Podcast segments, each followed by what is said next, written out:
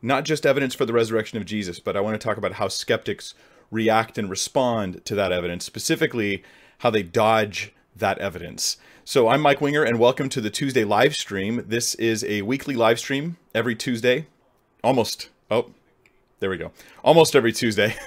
Almost every Tuesday. In fact, next week we won't be doing it, but um, where we deal with issues of theology and apologetics. And we tackle those issues and we try to think our way through them and we sort of plod through them. And basically, we're building up the Christian worldview. We're, we're asking ourselves to love God with all of our minds. And so, um, here's the setup as I explain, because I always like to start my videos by just telling you exactly what we're going to do before uh, we do it. So here's what we're going to do. We're going to give you the, a very brief, summarized version of the case or the evidence for the resurrection of Jesus. Some of the evidence, not all of it. Then we're going to jump right into how skeptics respond to that evidence, how skeptics react to that evidence, because it's it's in hearing their responses that you start to realize how good the evidence actually is. And I'm going to talk about specific skeptics. So we're going to deal with like Matt Dillahunty, David Hume, Sam Harris, um, uh, Dan Barker. Let's see, we'll do with Richard Carrier and um, Bart Ehrman as well. So a bunch of guys will talk about specific skeptics. All those guys that I just mentioned are uh, are atheists or atheist leaning. And here's why I'm doing this. Um, every year, and I mean every year, we get junk uh, on TV and on uh, social media and in news newspapers and articles and all this that is based on horrible, pathetic, laughable scholarship that's meant to attack the resurrection of Christ. Every year there's like a new movie or something that comes out that's meant to just basically defame or attack, basically using the resurrection, creating controversy, trying to make some money. But the scholarship behind it is laughable. Remember the lost tomb of Jesus? Remember that? That was such a joke. Or just recently um, the whole movie with uh, Joaquin Phoenix with um, Mary Magdalene, and I only saw the trailer, so forgive me if the trailer misrepresented the movie, but if it represented it accurately, the trailer for this film shows Mary as being the secret disciple of Jesus who has like more uh, importance than all the other disciples, and it kind of hints at some special relationship between the two of them and all that. And the hints behind it are that it's going back to like the Da Vinci Code which is one of the worst examples of fabrication in the name of history that uh, modern times have seen. So every year, this kind of stuff just comes up and crops up and casually pokes at the resurrection. But every year also, there are Christians who are going out there making the well researched historical case, evidence based case for the resurrection of Christ. Not based on Dan Brown's imagination, right? Not not based on the lost tomb of Jesus stuff, but based upon actual historical documents that go back to the first century, based upon things that historians agree on. And they're saying, based on on what historians agree on, we have good reason to believe in the resurrection of Jesus Christ. This is the evidence-based case, not a uh, believe it because we say so because it's religiously important case. That's not what it is. So today we're gonna um, we're gonna look at that evidence-based case. We're gonna look at how skeptics respond to it, and that is where I think the gold is. So hopefully you'll stick with me all the way to the end. Because if you've heard this case before, just know I'm only gonna give a summary of it. What you really want to get to is how they react, because that's where I'm gonna spend most of my time today. So that's what we're doing. Let me uh, let me just get the little slideshow ready because I have it I, I have it up and I want to share with you guys because in this case you really need the visual uh, it helps it stick more in your head for sure so all right here's my little here's my little slideshow for you very high tech um, i'm going to give you five points that are historically accepted. These these are not things I'm making up on the spot. They're not things that are that are just totally conjecture. Um, historians generally agree. They generally agree. That's an important point I'm making about these five facts. Okay, and and different guys like Gary Habermas, William Lane Craig, um, other guys have made the same case, and um, in better than I will. But but here's me putting it all in a a cleverly packaged acronym to make it easier to remember. So, the first piece of evidence is that historically speaking, based on uh, first century documentation, based upon evidence we have going back to the time, we believe that there really was a death by crucifixion. Jesus really did die. The second piece of evidence is that ladies found the tomb empty, uh, that it was uh, women disciples. Now, now pause right here because already I'm losing some skeptics. I'm not saying we believe this. Please hear me. I'm not saying believe this because it's in the Bible. No, I'm saying here's what people who don't believe the Bible, who are historians, generally agree on when they talk about what happened in the first century. So, ladies, women actually went to the tomb and found it empty. It has, this has to do with things like the criterion of embarrassment, and I won't I won't get into all that because uh, that's not what this live stream's all about. Because guess what? I don't feel like I have to make a case for all these things. My whole point is that historians already have made the case. The whole point here is these are the agreed on facts. So we're trying to argue from agreed on facts to this question about the resurrection. So the second one is ladies find the tomb empty. The third is that there were independent appearances of Jesus alive after death. The, the vast majority of historians do believe this. They say, yeah, there were independent, like that's like not one person, but separate, different accounts where people said, I saw Jesus alive after his death. They believed this. They actually saw something. Um, now, the historians, many of them won't answer the question of what did they actually see. Was it Jesus physically alive or not? They'll just back off that and they'll go, we're just saying the evidence says they saw something that was, quote, an appearance of Jesus, uh, apparently. And then number four, we have the violence endured by the apostles. That this has to do with after the resurrection, right? Before the resurrection, they were cowering, they were hiding, they had forsaken, abandoned Christ, and then they had a flip, and they were now preaching Jesus to the point of themselves being uh, persecuted, tortured, and many of them even killed for this message that Jesus had Jesus had risen from the dead. So that's another historical fact. They're just saying this actually happened. And then five, the enemies of Christ converted the enemies of Christ converted. So specifically, the two that really come up the most in the debate about the resurrection is James and Paul. See, James, the brother of Jesus, who did not believe that Jesus was the Messiah while he was alive, but after his death saw him alive, according to an account that goes to within five years of the resurrection. Again, I'm just summarizing this. If you want to hear the whole case, um, you can see it on my, my YouTube channel, Evidence for the Resurrection, or you can uh, go to, even hear a better case, go to like GaryHabermas.com or uh, watch William Lane Craig and his debates or their presentations. It's, it's all out there. It's great stuff. Um, so James, who, who he went after the death, he still didn't believe, but after the resurrection, seeing Jesus alive, that's the claim, right? He suddenly converted. Um, Paul the Apostle, who had every inclination to be against the church, says that he saw the living Christ, and that was why he became a Christian. So these are the these are like the five points, and if you catch the underlines, that just spells out the word alive. Um, A L I V E. So, a death by crucifixion. Ladies find the tomb empty. Independent appearances of Jesus alive after death. Violence endured by the apostles. The enemies of Christ converted. Now, I uh, I would normally spend a long time unpacking each of those, but the bottom line is this: I pretty much want to know um, Oh, and I should mention, if you're watching live, you can put your questions in the comments, and uh, my friend Kirk is monitoring the comments. He will send those questions to me. I will answer those questions at the very end of the live stream.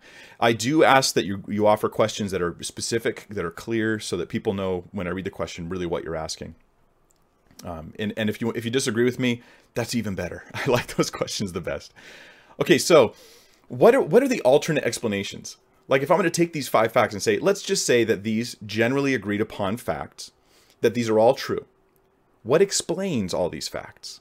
Well, obviously the resurrection does. The resurrection explains the not only the death, because you have to have a dead Jesus before you have a live Jesus, right? So it also explains the empty tomb. Um, it explains the independent appearances of Jesus, the violence endured by the apostles, and the enemies of Christ converted. It explains all those things. What else does, though? That's the question. So here's the alternate theories the alternate theories for Jesus, not not Jesus, but somebody else, some other explanation is the swoon theory. I'm going to give you seven of them. The swoon theory is that Jesus didn't really die. He only looked like he was dead. He was like if you if you're a fan of The Princess Bride, which I think is a fantastic movie, I should probably go watch it again. Um, he was mostly dead, right? He was only mostly dead. He wasn't entirely dead, and uh, and so then the resurrection wasn't really resurrection. He just kind of you know got a little better. Then there's the twin theory. The twin theory would be that um, that there was that I'm not kidding that Jesus actually had a twin, and that the twin was crucified, or the twin is the one who came back, one or the other. So one of them died, the other one came back, and this, of course, uh, um, yeah, the twin theory. Okay, so then we have the mass hallucination theory. I'll respond to these in a second. First, I'll just lay them out. This is actually the most popular theory even today amongst those who are willing to throw out a theory. It's the mass is that they were just a lot of hallucinations. And so we'll come back to that in a second. Then there's the spiritual resurrection theory. Uh, some liberal scholars in particular believe that Jesus didn't rise bodily, he just sort of had some sort of difficult to describe spiritual resurrection experience. And there's a lot of things that come against that, but we'll come back to it. Then there's the wrong tomb theory, which is to say that they just got the wrong tomb. Um, you know, the, he was buried in one tomb, but they went to a different tomb later and they opened it. It was empty, and that kind of triggered everything else. Oops, just like a just like kind of like a GPS malfunction. And then we have the missing body theory, and the missing body theory is just that Jesus's body um, was was just missing. Like for some reason, his body was gone. His body was missing. Maybe it was never even put in the tomb in the first place. It was thrown into a common grave, and then his body was gone. And so then it led to all these different things. And then finally, we have the conspiracy theory, which is um, probably the oldest of the theories. This conspiracy theory goes back to the first century, we know, because it's in the mouth of the enemies of the uh, of the gospel when uh, when when the gospel writers are writing and they're saying, yeah, the story that the disciples stole the body of Jesus, that that didn't happen because such and such. So they're actually combating this theory. That that theory goes back to the first century. The conspiracy theory. Um, it was it was it was it was a deliberate conspiracy. The apostles purposely lied. You know, Paul, James, these guys, they just lied about it. So those are independent, uh, separate theories, explanations. Let's look at them one at a time. So the swoon theory. Now, now follow me here. If anybody's maybe got a little lost in the mix here, we're going to now take the five facts and compare them to these alternate theories. Do any of these theories withstand the five accepted, generally accepted facts of history, meaning that they would explain away the resurrection? The swoon theory, um, well, that's refuted by a couple different things. Number one, it's refuted by the death by crucifixion. The, the reason why number one is up there is because the description of the crucifixion as well as the piercing and the, the specific details about it if, we're only taking the New Testament as as historians do, not as religious people do, right? Just historians take it, then we say no, that would be a death, like you died. Um, but it's also refuted um, by the ascension because um, independent appearances of Jesus alive after his death and his going up into heaven and the type and manner of the, des- the description of those appearances don't describe a weak, impotent, barely alive, almost killed, like you were so badly hurt, we thought you were dead. You laid alone in, in, in a tomb for three days. Somehow you got out. This doesn't inspire the faith of the disciples. The appearances of him alive after death don't match this. And of course, number four, what I just said is it's not inspiring. The violence endured by the apostles don't doesn't make sense if Jesus was just um, hurt really bad but not dead. Um, so it, the swoon theory isn't supported by hardly anybody uh, for this reason. Then we have the twin theory. The twin theory, of course, would be um, would be refuted by a couple things. So we have um, the empty tomb, number two. If the if there was a twin that died, there would be two bodies, not one. So the empty tomb doesn't make sense. The um, independent independent appearances of Jesus alive after death are to not strangers. that He appeared to some strangers or people didn't know him well, but they're also to like those who were following with him every day for years, for years, every day in and out, living with Jesus. Then we have um, his his family, his mom, his his brother, like number five, enemies of Christ converted. That doesn't get explained. Now there's longer refutations of these. I'm just giving you a couple a uh, couple points because I want to get into you know Hume and Barker and, and all those guys in a second. So, um, the tw- the twin theory. Then we have the mass hallucination theory, and and this is um, Richard Carrier. He likes to borrow pieces from the mass hallucination theory, um, but this is also going to be refuted um, by the number three independent accounts of Jesus alive after death. Not one time, but multiple different people on multiple different occasions that doesn't fit mass hallucinations, as well as several individuals at one location where they're all seeing the same thing at the same time. The idea behind a hallucination is it only happens in here, right? So when we're all experiencing the same thing out here, that is not a hallucination. That's the only. That's how you know it's not a hallucination. Hey, do you see that too? Yes, I do. Okay, it's not a hallucination. Um, so that doesn't easily work. Um, 1 Corinthians 15, which goes back to within five years of the resurrection it talks about how over 500 at once saw Jesus. So we're talking about quite a mass of hallucinations uh, being being claimed here. So that that that explanation doesn't seem to work very well. Then there's the wrong tomb theory.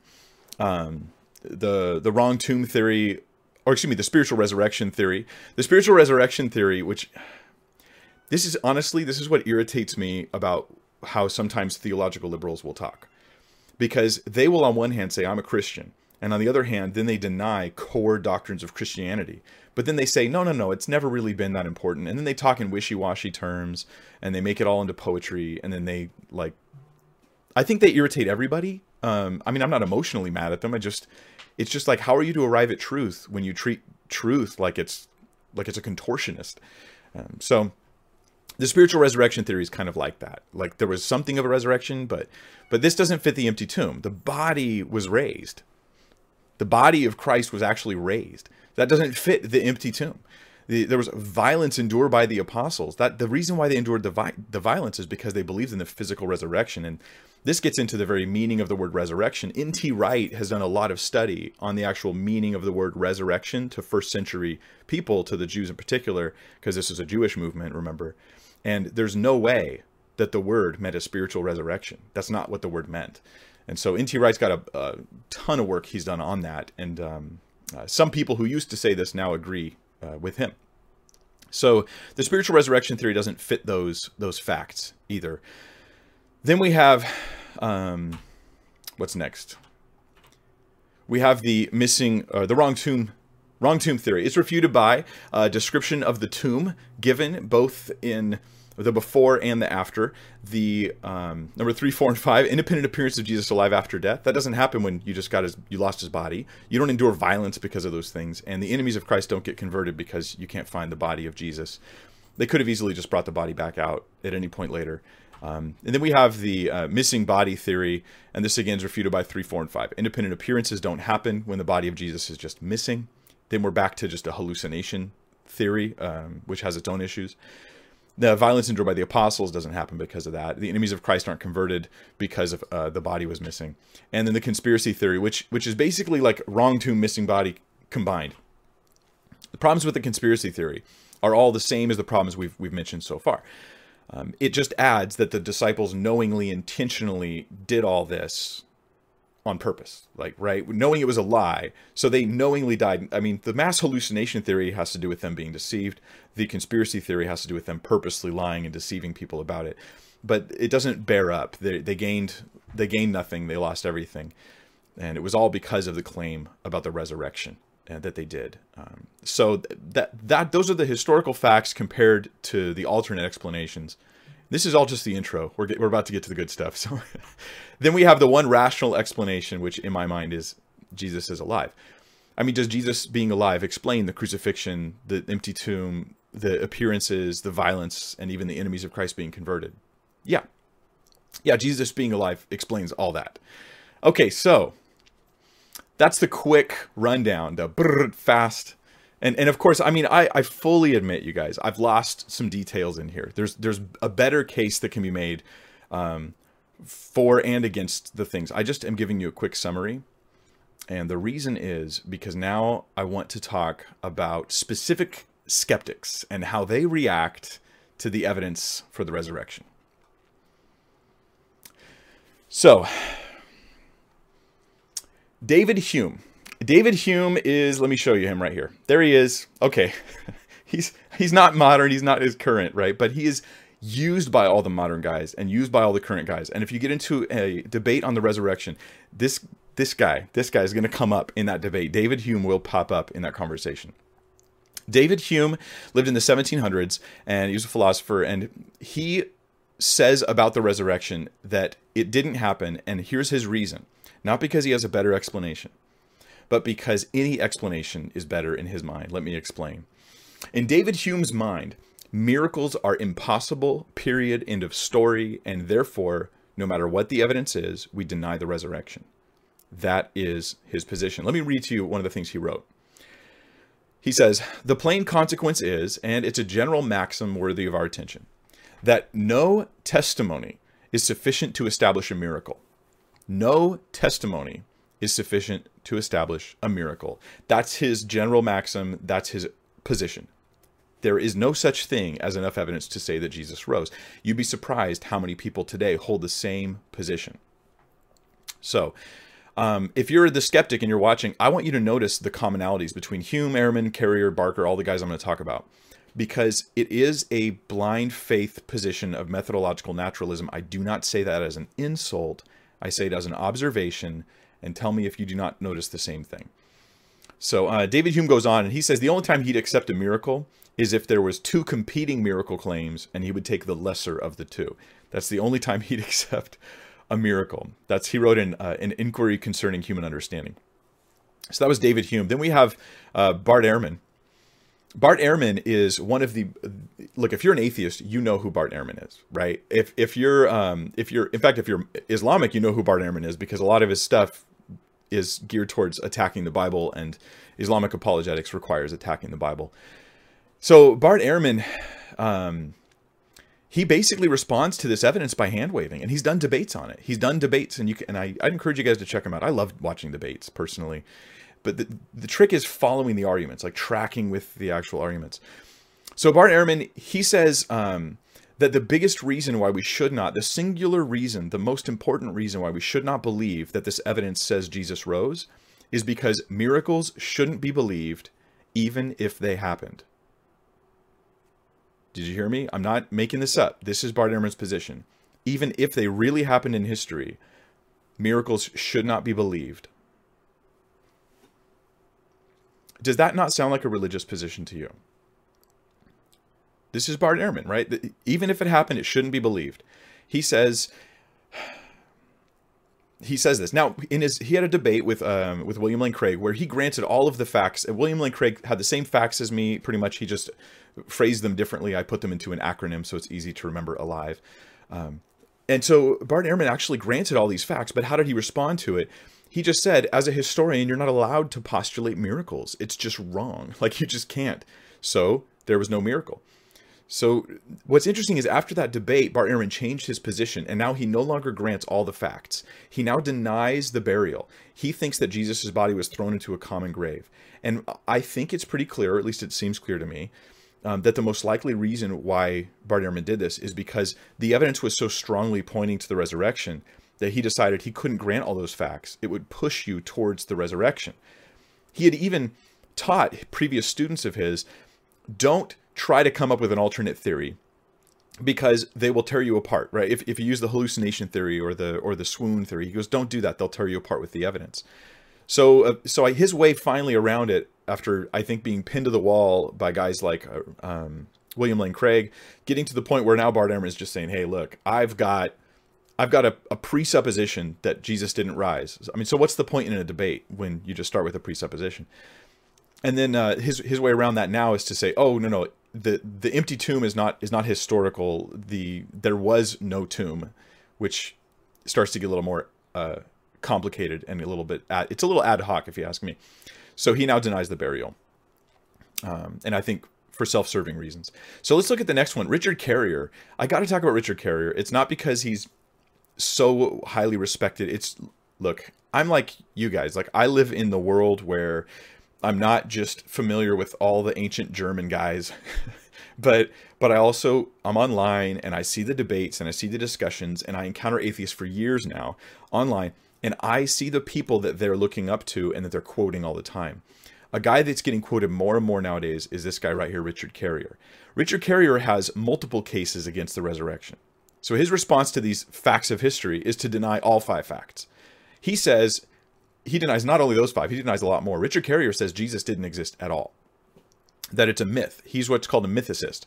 He's one of the very small number of guys who who actually is credentialed who believes Jesus didn't exist. A very, very, I mean, minutely small number um, of guys in that particular position. And they don't generally agree with each other either, so you can't really lump them together like they have the same theories.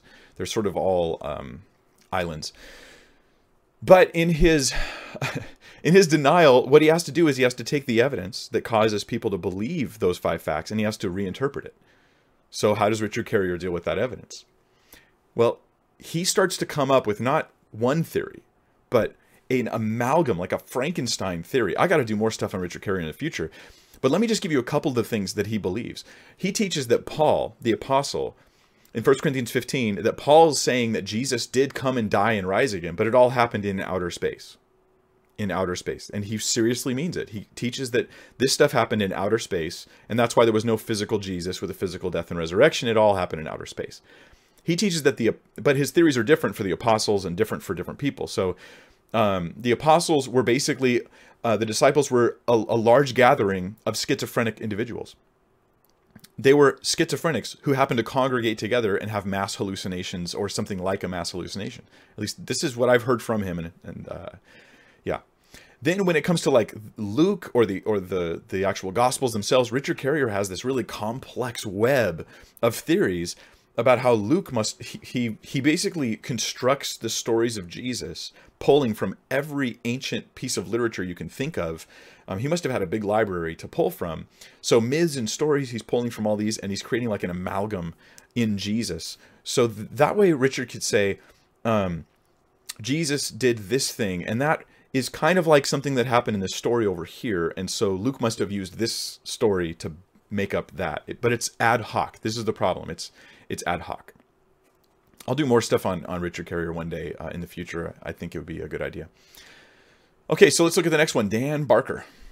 Dan Barker was a former Christian who um, is a former Christian who uh, wrote music and stuff like that. But now he's he's part of what's called the Freedom from Religion Foundation. And Dan Barker goes around debating and teaching people on on basically why we shouldn't you know have religion or believe in Jesus or any of that stuff he actually gives four reasons, Dan Barker, he gives four reasons why we should reject the resurrection of Christ. And I'm going to name them and then we'll talk about them for a minute. So, first, the problem of history. Second, the, the possible natural explanations. Third, the inter- internal contradictions in the Bible. And then fourth, the legendary growth of the story. So, briefly, it would take forever to do all these in detail, but briefly, Dan Barker's case against the resurrection. First, he says the problem of history. Now, this is where he does the same thing as Hume and Bart Ehrman, and he says, You have to assume miracles don't happen. That's how history works. And I quote him now. He says, If miracles do happen, we still can't learn that from historical evidence. Okay, that is that's just blinders that are being put on. Uh, you can't ask a question you're not allowed to answer and then pretend like you've answered it. Okay, so this problem of history, that's his first one. The second one, the problem of natural possible natural explanations. Dan Barker's a, a big advocate for alternate explanations, but he won't pick one. He just says, maybe one of those. But he knows if he picks one, then it pigeonholes him, and now he has a case that he has to defend, and none of them stand up to the evidence. Um, then he gets into what he calls are his two real reasons to reject the resurrection. And this is really interesting. Dan Barker, I mean, look, he is like a, an inspiring atheist to many people, right? An, an intellectual even to, to many. Um, he says, one, that there are internal contradictions, and two, that there's a legendary growth of the story.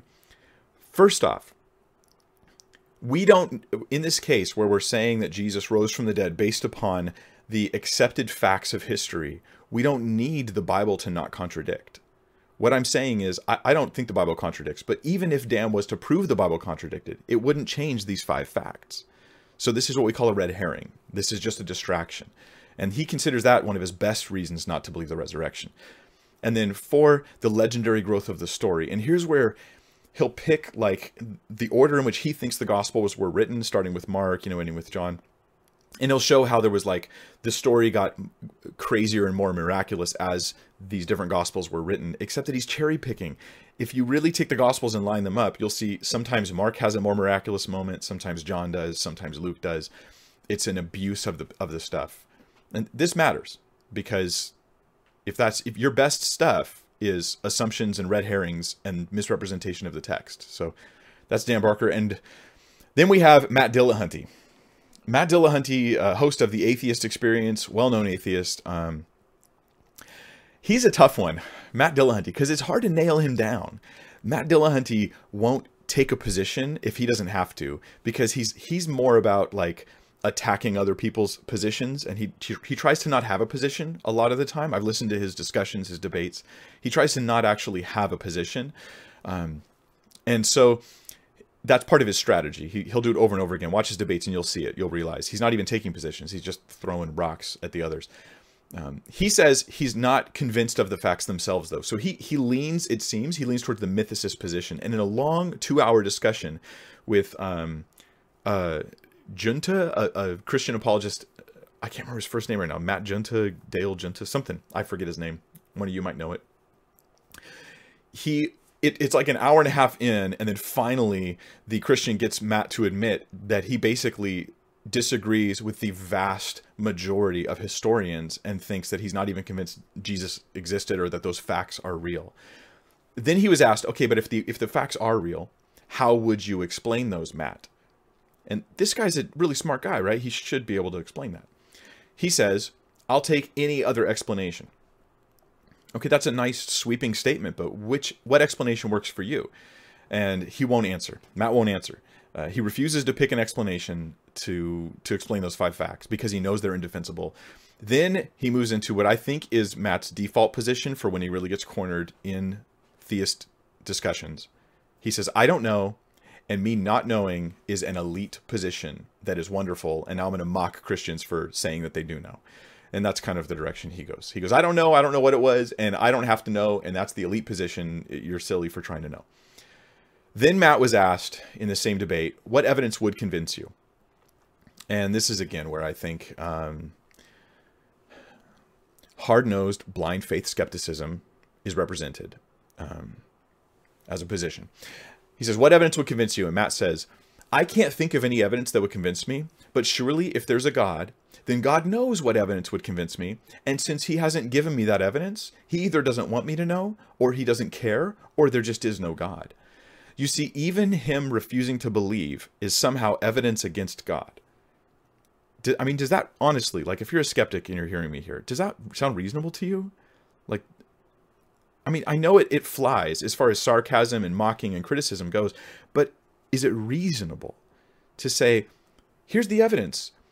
and you say, let's follow Matt's logic. Here's these evidence. Historians agree. I deny the historians. But what if they're right? Okay, even if they're right, I think any other explanation is good. But which explanation? I have no idea.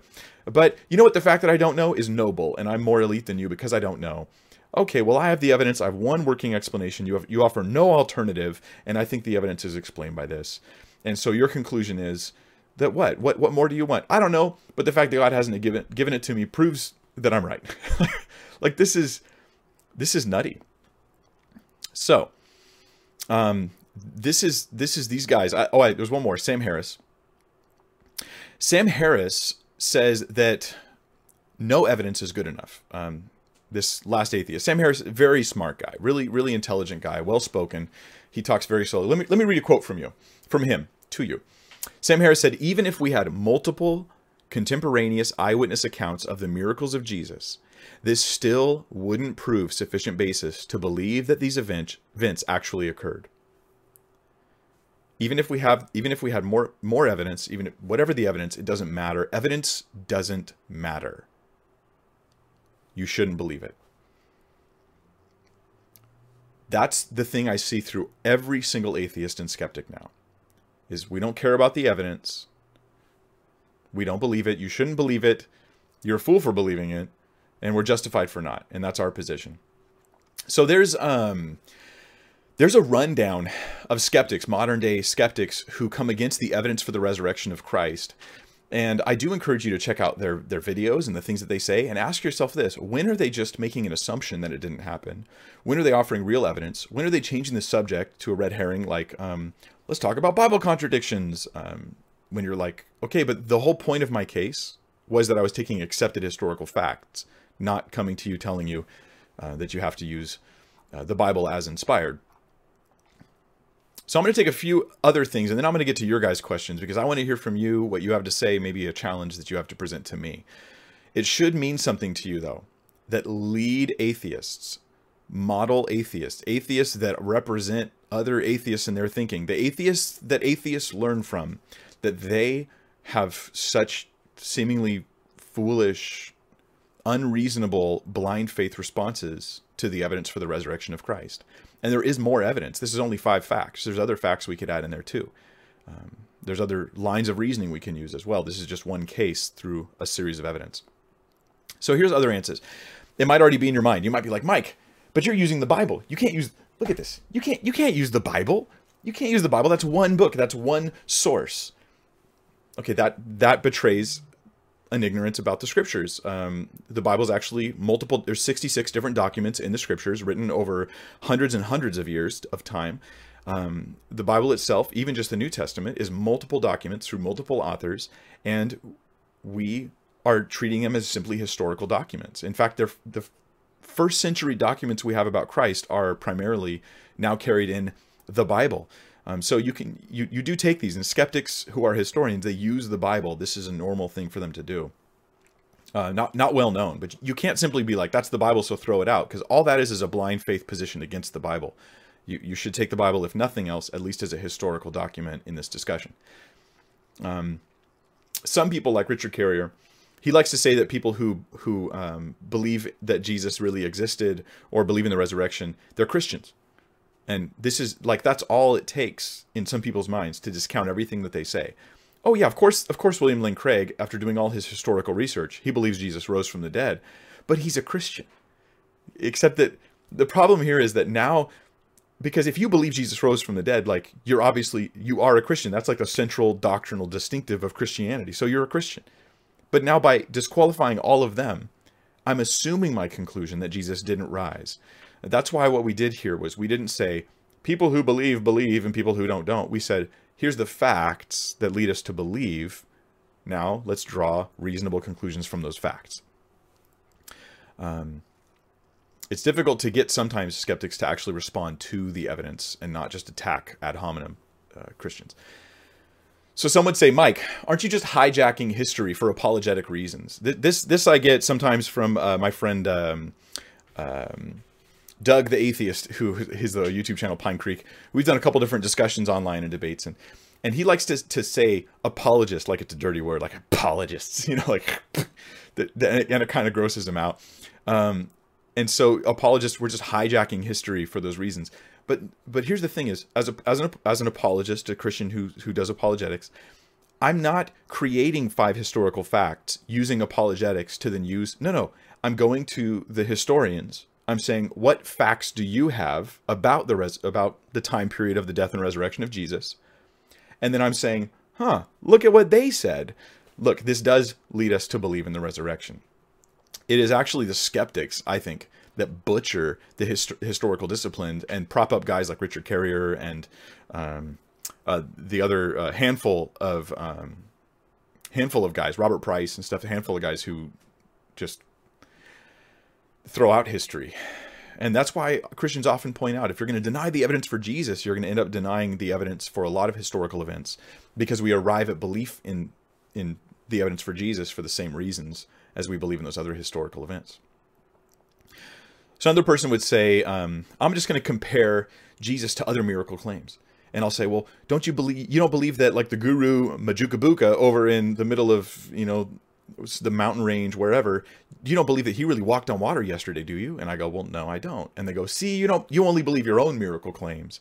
But again, this, this, it's, it's almost like we're talking past each other now because what we've done is we've said, okay, does Magoopa Boopa or whatever I said, does this guy have the same evidence for his miracle claims as we do for the resurrection? Does he have the same kind of evidence? And the answer is always no. All the comparisons always fall flat once you actually hold them up and compare them evidence wise, not just claim for miracle, claim for miracle. If you believe one, you have to believe them all. I, one atheist told me that I had to believe Harry Potter if I believed the Bible, that I had to think Harry Potter was was, was real. And all I can say is like, you're you're so far gone that you can't even think clearly about the subject that you you're, you're mocking christians but you're the caricature not them and it's really unfortunate um okay so what i'm gonna do is i'm gonna take your guys questions and i hope that this has been um, interesting to you what i've done is something that, that generally doesn't get done i've covered the atheist objections to the evidence for jesus not just the evidence for Jesus. So um, I'm going to take those questions now. Let me load them up real quick. If you have something to say, you can put it in the comments section. Um, oh, I see. Uh, I'm seeing the comments there. There's Doug right now. He says he has 100 questions. Well, you can ask one. okay. Jeffrey McDowell um, says, could you please ask Mike when he's going to uh, follow up with a video addressing flat Earth claims, stri- strictly from a biblical perspective? Um, he said he was going to do this several weeks ago. Um, yes, I'm definitely going to do it. So here's the update on the flat Earth video. I got a, I mean, like a ton, a landslide of content given to me that relates to the whole flat Earth stuff from the Bible, and I I want to patiently look through it all. My schedule has not allowed me to do this very well yet. So once I get through it all and do the fair hearing, th- then it'll be something that's really worth listening to, right? I won't be just giving you off the cuff, off the top of my head interpretations of passages. I'll really give you something that I think will be usable and reliable and ironclad, something you could you could have for years to come to look back on because this debate's not going to go away anytime soon. So I am going to do it, but it's going to be at minimum, say two or three weeks out, at most like two or three months. Um, I'm sorry, I will give you an update when I have one on that. Um, okay, so from uh, JD Wolf 007 says, Can you please ask Mike how dangerous easy believism is? My stepmother is falling for it. Okay, so there's a phrase I've heard, easy believism, and I have to be honest, I'm not 100% sure what's meant by it. I feel like some people say easy believism, and what they mean is um, mere intellectual assent to the to the doctrines of Christianity means you're saved, which is not true, right? Other people say easy believism, and what they mean to do is smuggle works into the gospel. And I I don't so I don't use the phrase because I'm too much because I'm afraid that it'll be misused. So yeah, anybody who believes that they can be saved by mere intellectual assent, but without a real faith commitment that results in actions in their lives, I encourage them to read the book of James. Um, that's what it is. Now, the Holy Spirit's obviously going to push you away from that sort of thing. I mean, someone is obviously laboring under self deception if they think that they can merely intellectually agree with the gospel and that results in salvation. That's not that's not a placing of my trust in the person of God, in the person of Christ. And it doesn't result in transformation, which means that's evidence that that isn't really happening. Uh, George Cook says, which apostles in the Bible didn't meet Jesus in person? What's the earliest record in Scripture of the resurrection?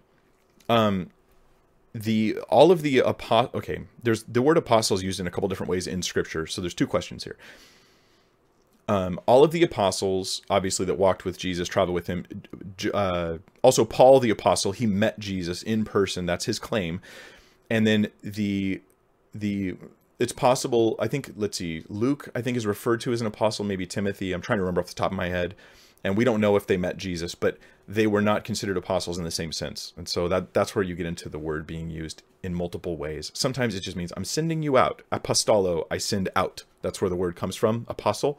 So one who is sent out, almost like a missionary type thing, versus uh, one who is carrying the gospel with a special calling, like Paul to the Gentiles or Peter to the Jews.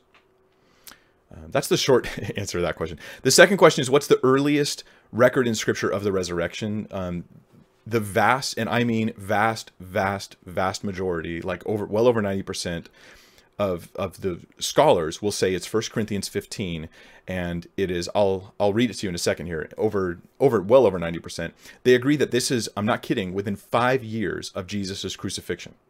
Within 5 years. 5 years.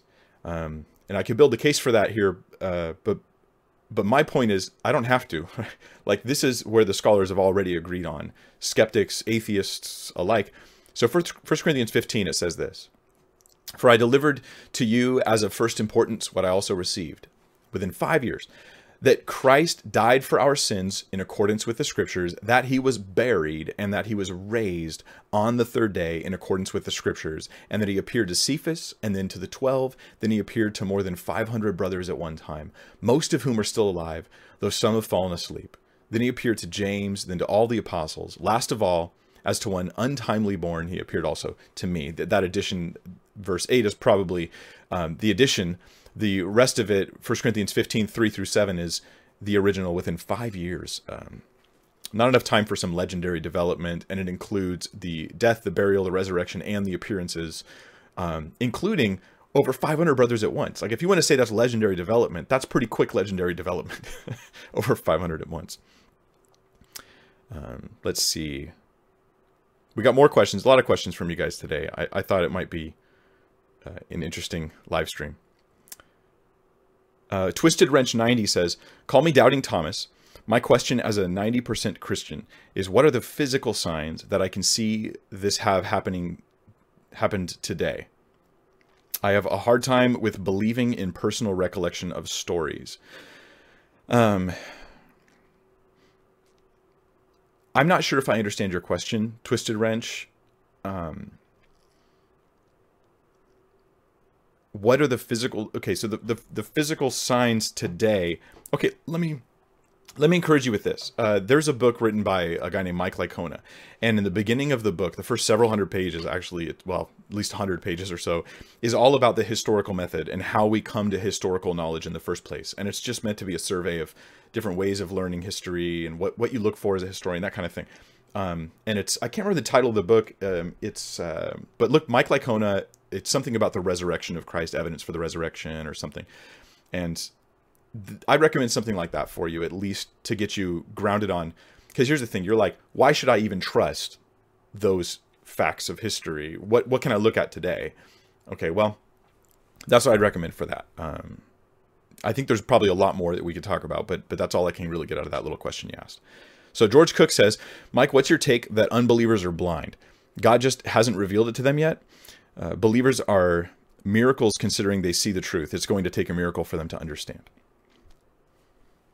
Um, I don't like pigeonholing unbelievers. I think that when you make gen- generic statements about everyone who disagrees with you, then that is always prone to problems. That that's why what I did with today was I showed you like five or six specific examples so that I could then generalize about those guys, not about everybody.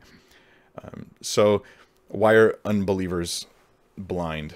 I mean, there's spiritual issues, there's sin. I mean, some people can't they can't see the truth because of sin. They have biases, they have desires, they have pride, they have who knows what goes on in their hearts, all things that I can't see. So yeah. Um, thank God for opening eyes and showing us truth. But I think he's laid us quite a quite a breadcrumb trail for truth. Um, Philip Rushing says, uh, Mike, have you heard that some churches, namely the Episcopal Church, believe that the resurrection was not a physical one? It occurred in the hearts of the disciples. Yes, yeah, I've heard that. That that would be that spiritual resurrection theory. Um, it doesn't withstand the meaning of the word resurrection. That's what I was saying. N.T. Wright wrote a whole bunch of stuff on was that the very concept of the resurrection, the Jewish concept of resurrection, it wasn't a flexible word, right? Like we know what this meant. It, very clearly they thought Jesus bodily rose. The the gospel records are clearly trying to proclaim a physical risen Lord, how he eats with them, he says, touch me.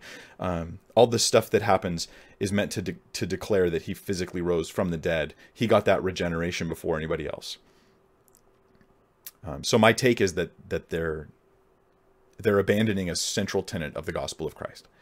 Um, Joseph Ney says, "Can you ask Mike what happened in First Chronicles twenty thirty or twenty verse three?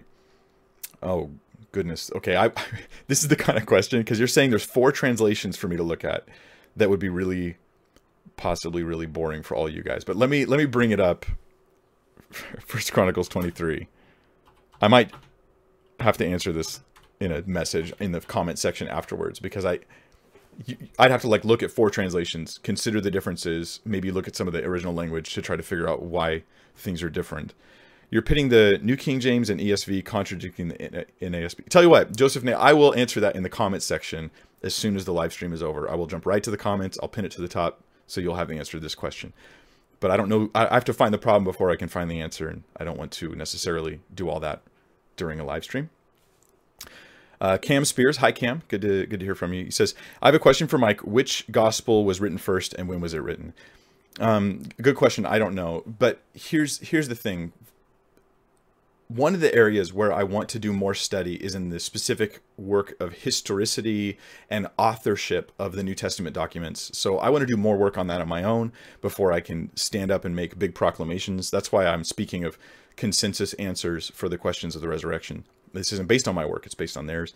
Um, so I, I don't know, but I do I do know this that some of the arguments for say the Markan priority, Mark came first, and that some of the Gospels use Mark, or there's arguments about Q that there was this other document that they all used, or just uh, it gets complicated, and I have never waded through all that. So yeah, I good question, Cam. I I don't know, I don't know, but I also know that sometimes it's like a house of cards. So you build up a, an organized way of thinking that it was this, this, this, this, this. but then that whole order can shift and switch if you just change a couple assumptions, or so I have been led to believe. So that's something I haven't gotten into. Uh, Pine Creek, Doug asked me a question. Uh, do you accept the scholarly consensus that six of Paul's letters are forgeries? If not, why? Um, no, I do not accept that, that, that. I don't know how much of a consensus it is. I'm not saying it's not. I just, I don't know. I haven't looked into it. That's one of the things I definitely got to look into when I have time. Currently, I'm just trying to find time to sleep. Um, there, for anybody who's watching who doesn't know this, Doug always asks baited questions, but but that's what makes it fun. Um, there is a group of people who are scholars who do think that some of Paul's writings are forgeries in the New Testament. I, I think everything was written by Paul except for Hebrews. I don't have any reason to believe that Paul wrote it or or or to care about that. I think all the other ones were written by Paul. And you could say that my own personal position has been that I have so much evidence supporting the the the, the truth of Christianity that I can base that belief on the truth of Christianity and that Paul having written those works comports better with Christianity being true than him not having written those works.